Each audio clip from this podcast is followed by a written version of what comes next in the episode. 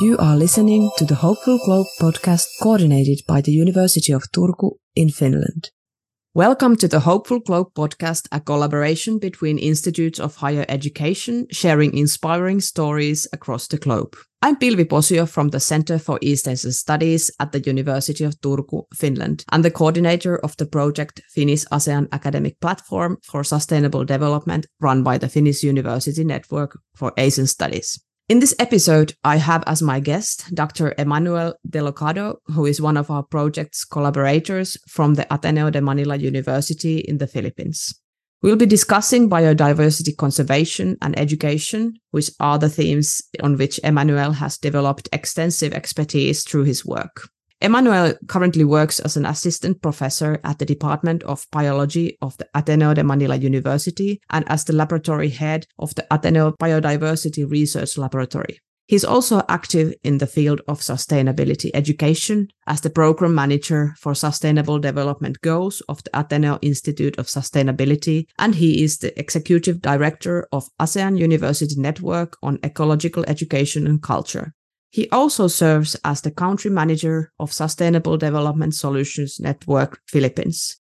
This network mobilizes scientific and technological expertise with the aid of the country's academic and research institutions to promote practical solutions for sustainable development.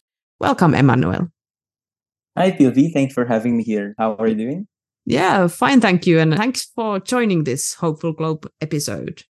Well, your research interests include freshwater biodiversity, molecular systematics, and education for sustainable development. And you've headed numerous related research projects, including the Integrative Philippine Freshwater Invertebrate Taxonomy and Ecology Project, the goals of which is to discover new species of the highly neglected yet highly diverse aquatic insects. But how did you get interested in this topic of biodiversity conservation in the first place, and what makes it important?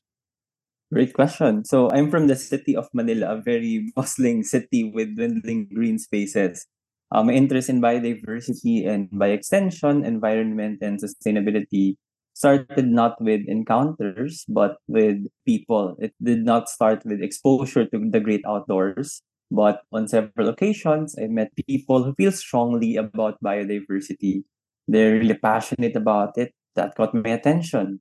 I thought to myself, it must be something of great importance that they share the great passion even, you know, going to tears when they talk about biodiversity, especially conserving places that we rarely visit. There must be value in it that compelled them to choose this, and that drove me to read more, immerse myself more in the field. Essentially, as a young kid, you wanted to do something and maybe see that there are multiple routes. And I learned that there are many ways to go to conservation you can be on the ground at the heart of the forest. You can be engaging local communities, the people, the indigenous peoples. You can be doing policies, lawmaking. And apparently, you can be in the academe doing research and teaching. I see that biodiversity has value, but is not valued. So perhaps I could position myself as a contributor to conservation by, yes, doing research, but also exposing young minds what they can do to make this world a better place. So here I am now. I have tried this in various capacities from informal, like minded groups to starting Facebook groups to moderating student organizations and now to formal teaching. And through all this, I made deliberate attempt to expose the students to biodiversity, both hearing passionate individuals talk about biodiversity, which is how I started, and to actually exposing them to the diversity outside and even within a busy city. Biodiversity is actually very important because biodiversity provides for us. We use the term ecosystem goods and services to refer to the benefits human populations derive from biodiversity, from habitat, biological properties, processes of ecosystems. And this concept gained popularity when the United Nations published a four-year study by more than a thousand scientists entitled the Millennium Ecosystem Assessment.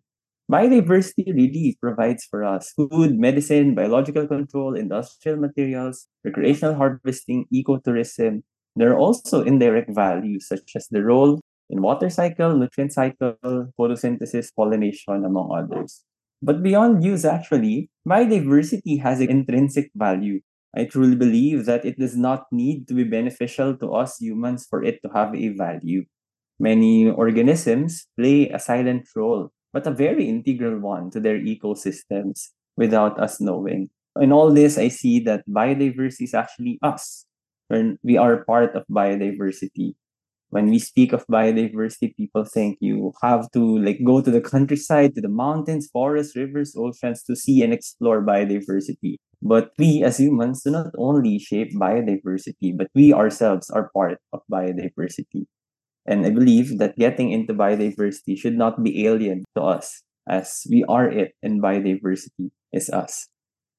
Well, that's a wonderful approach to a notion of biodiversity. And as you said, it's often kind of associated with the wild nature beyond, for example, the urban areas. And I was really impressed about kind of how you realize your personal motivation in your work in which you are currently working on these topics at the Ateneo Biodiversity Research Laboratory. So, like in practice, could you share us a bit what kind of work does this laboratory do? Okay, so my laboratory, the Ateneo Biodiversity Research Laboratory, envisions itself as a leading research group in freshwater macroinvertebrate diversity in Southeast Asia. Yeah, the term seems loaded, freshwater macroinvertebrate diversity. So let's break it down. Uh, freshwater, we work with rivers, streams, waterfalls. Macroinvertebrate, so invertebrates, but visible enough to the naked eye. They're not microscopic, but they're not also the really big ones. They're not megafauna. So essentially, our work focuses on aquatic insects. So what do we do with insects in the lab? The first part is we describe new species.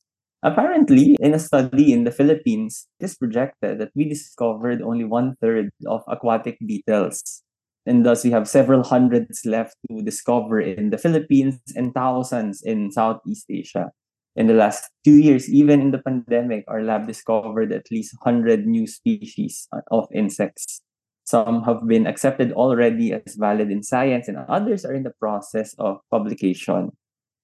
We don't usually talk about insects in you know in the public sphere. They're often ignored in discussion, but some of our discoveries have generated some social media mileage. For example, we have the father Jett beetle named after our university president who's part of the Intergovernmental Panel on Climate Change. We have the Angat Buhay Beetle from Northern Luzon Island in the Philippines, named after the poverty alleviation campaign of our former vice president. And then we have a beetle named after Leonardo DiCaprio, which was discovered mm-hmm. in an expedition in Borneo by our former lab head. It's funny because Leonardo actually changed his Facebook profile picture to the beetle for like, for like a day. That's great. Yeah. Yeah. So yeah, that's part of what we do, uh, insect discovery of a new species. But aside from that, we identify the conditions, what we call the physical-chemical parameters, and where they survive. So like the pH, salinity, temperature, and up until recently, light. So these different factors which help them survive. Yes, knowing what they are is important, but we have to know what are the conditions in which they can survive because without such information we cannot proceed in identifying how to properly conserve them.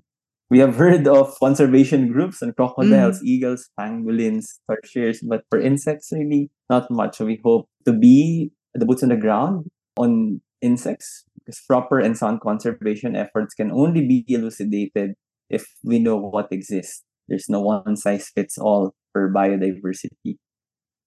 That's really interesting practical work to do on your ambition to promote the biodiversity in the region. But let us now move from the context of your laboratory to the general context of the Philippines and the Southeast Asian region. As a good part of Southeast Asia where your work is centered is said to be biodiversity hotspot. Can you tell us about the biodiversity hotspots? Is that a good thing or should we be somehow concerned? Okay, yeah, thanks for bringing that up. A good part of Southeast Asia is said to be a biodiversity hotspot. There are 20 territories which were identified as hotspots in 2000, and these include the Philippines, Wallacea in Indonesia, Sundaland, which spans from Indonesia, Malaysia, Singapore, Brunei, and South Central China, which practically is the continental Southeast Asia. So majority, if not entirety, of Southeast Asia is a biodiversity hotspot. Is that a good thing? When we hear of biodiversity hotspot, people usually assume it has high diversity, so they're amazed by it. Well, that's true actually, no? Hotspots hold a vast majority of diversity, especially plants. However, the term biodiversity hotspot is a two-pronged idea as it does not only mean high diversity but also high level of threats. These areas may have high level of biodiversity, yet this diversity is dwindling in rapid rates due to high level of human-induced threats. This is why insect discovery is a very pressing matter to us because many of them would go extinct before we actually discover them. That's why we have to ramp up our initiatives. We use an approach called integrative taxonomy so that hopefully we can speed up our inventory, speed up or accelerate the discovery of species so that we can also accelerate conservation efforts. Do you know that in the recent Sustainable Development Report published by the Sustainable Development Solutions Network, it was revealed that we are not progressing as much in SDG 14 life below water and SDG 15 life on land.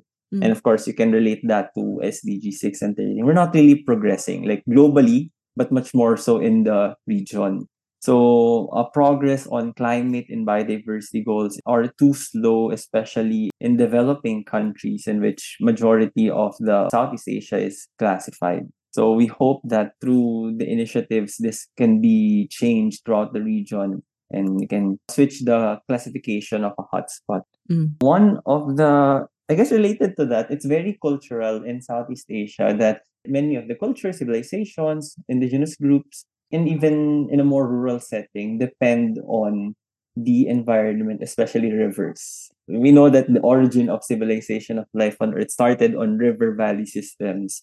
For the longest time, the approach to conservation worldwide is protecting the sites. That's why we have protected areas like forests and even marine protected areas. This is very valid approach, but especially in population heavy, population dense cities in Southeast Asia, where it is human dominated, we have to consider that biodiversity is actually a source of life and living for people. So we have to enhance our diversity in human dominated environment, yet not prevent humans from actually engaging and using, utilizing biodiversity. Well, it is not completely unique to Southeast Asia, that scenario of reconciliation ecology is actually very pressing in Southeast Asia. Well, that's really interesting. And you mentioned the human impact affecting this biodiversity hotspots, but what do you think are the main challenges in biodiversity conservation in Southeast Asia? Scientists usually classify the five major drivers of biodiversity loss. And these are the main challenges globally, but much more so in Southeast Asia. These five drivers of biodiversity loss and challenges to conservation are pollution, overexploitation, climate change, habitat loss, and invasive alien species. But personally, I feel that a lot of it has to do with thinking and valuing of biodiversity our view on the threats are myopic like we see pollution as you know there's mm. garbage there there's contamination there and like that's it. But we have to consider why are people resorting to the usage of these let's just say environmentally harmful products. For example it's quite common in the philippines and some other southeast asian countries the use of what we call sachets I guess in comparison, you might have the big shampoo bottles which you mm. can buy from the grocery supermarket. But here, these are served in smaller servings, like, you know, good for a day or two, because that's what people can afford. Unfortunately, the sachet are major cause of pollution, of microplastic pollution in water bodies. So there's a myopic view on the threats. We do not think of it in the context of systems. I think people want to change, but we have to start with their mindset. Like there's valuing of construction of roads, like endless, countless number of roads and quote development projects. but we have to consider also the impact of these projects to our biodiversity. There's a question also of valuing biodiversity. Like many governments actually implement rules that would prevent or limit what biodiversity researchers can do. And they are primarily applying it to the commercial businesses who might abuse biodiversity. However, of course, there are unintended consequences of doing this because the research being done is also being limited. Mm. So, yes, while there are known threats to diversity, I think that a lot of it has to do with change in thinking and how we value biodiversity. Because Mm. biodiversity has value, but it's not really valued as much.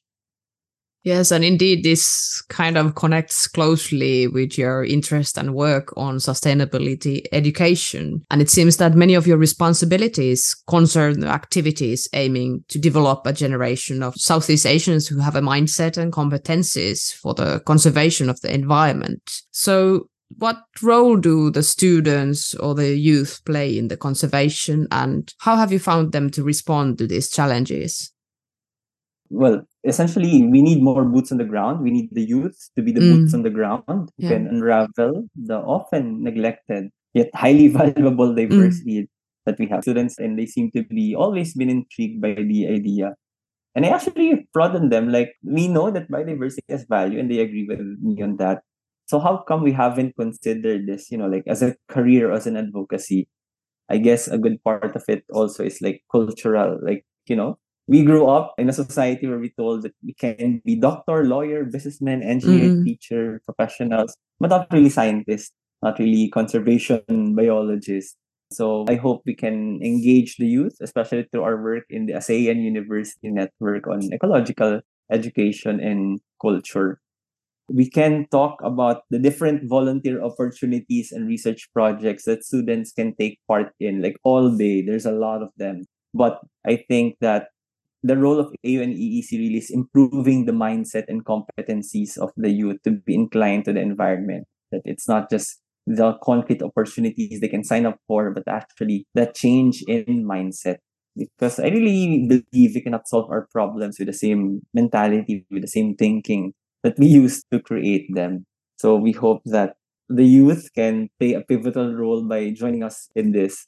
I heard this line somewhere that sometimes what matters is not much the size of the tribe in the fight, but what matters more is the size of the fight in the tribe. Hmm. I mean, it's it's a nice Yeah. quote, but you know, the, the reality is we actually need more people also to bridge Yeah. the gap. So we hope that the youth can join us. Yeah, so it seems like awareness building and engagement are really central in promotion of this conservation and education to actually move forward towards this sort of more sustainable and biodiversity friendly future. So to wrap up our discussion, let's move our focus to the future. So if you think about it, how should we then move forward in mainstreaming biodiversity education and conservation, in your opinion? So moving forward, in order for us to mainstream biodiversity education and conservation, I believe that there are five C's to consider. We need champions, communities, collaborations, competence, and communication. But personally, I guess I would highlight competence and communication. I believe we need to like capitalize on our own strengths in this road to conservation. Like we don't need everyone to be biologists or environmental scientists because we actually need mobile app developers, artists, policymakers, photographers who have well the competence and the passion of course to further conservation. So we need some holistic thinking focusing on the idea that everything is interconnected and we can use our own passions and interests to further conservation for the longest time, biodiversity is tackled in a rather myopic view. So, you know, it's time for us to pull these competencies together to further conservation. And the other one is, you know, communicate. Like Mm. we need to be creative in the use of language that engages people and that localizes the knowledge. Because by and then, even with a lot of publications and conference presentations already, I think we need to understand the language of people and the local or indigenous knowledge on biodiversity so that we keep on engaging them. So there are exposure activities for students, there's citizen science for the general public, there are calls for open data science. So all of these are valuable so that we continue to like localize and engage the people. But at the end of it all, no effort is small when it comes to conservation. Our actions, our individual actions contribute to the big story, which is the story of life on Earth. So we continue to plant the seeds that one day will grow, and hopefully mm. others do get inspired by this. Well, that's wonderful to hear. And, and indeed, this is a joint effort with small and big steps forward and sometimes backward. But I think this talk has really given kind of inspiration to actually build our awareness and knowledge on biodiversity, both conservation and the importance of education. So thank you very much, Emmanuel, for sharing your insight and expertise about your work and motivation also. And biodiversity is indeed a very interesting and topical issues. And I'm very happy to hear about these activities that are promoting it. And I hope all the best for your ongoing and future projects. So once again, thank you. Thank you for having me here. Yes. And for our listeners, thank you for joining the Hopeful Globe podcast, showcasing inspiring initiatives by institutes of higher education across the globe. You have been listening to the Hopeful Globe podcast.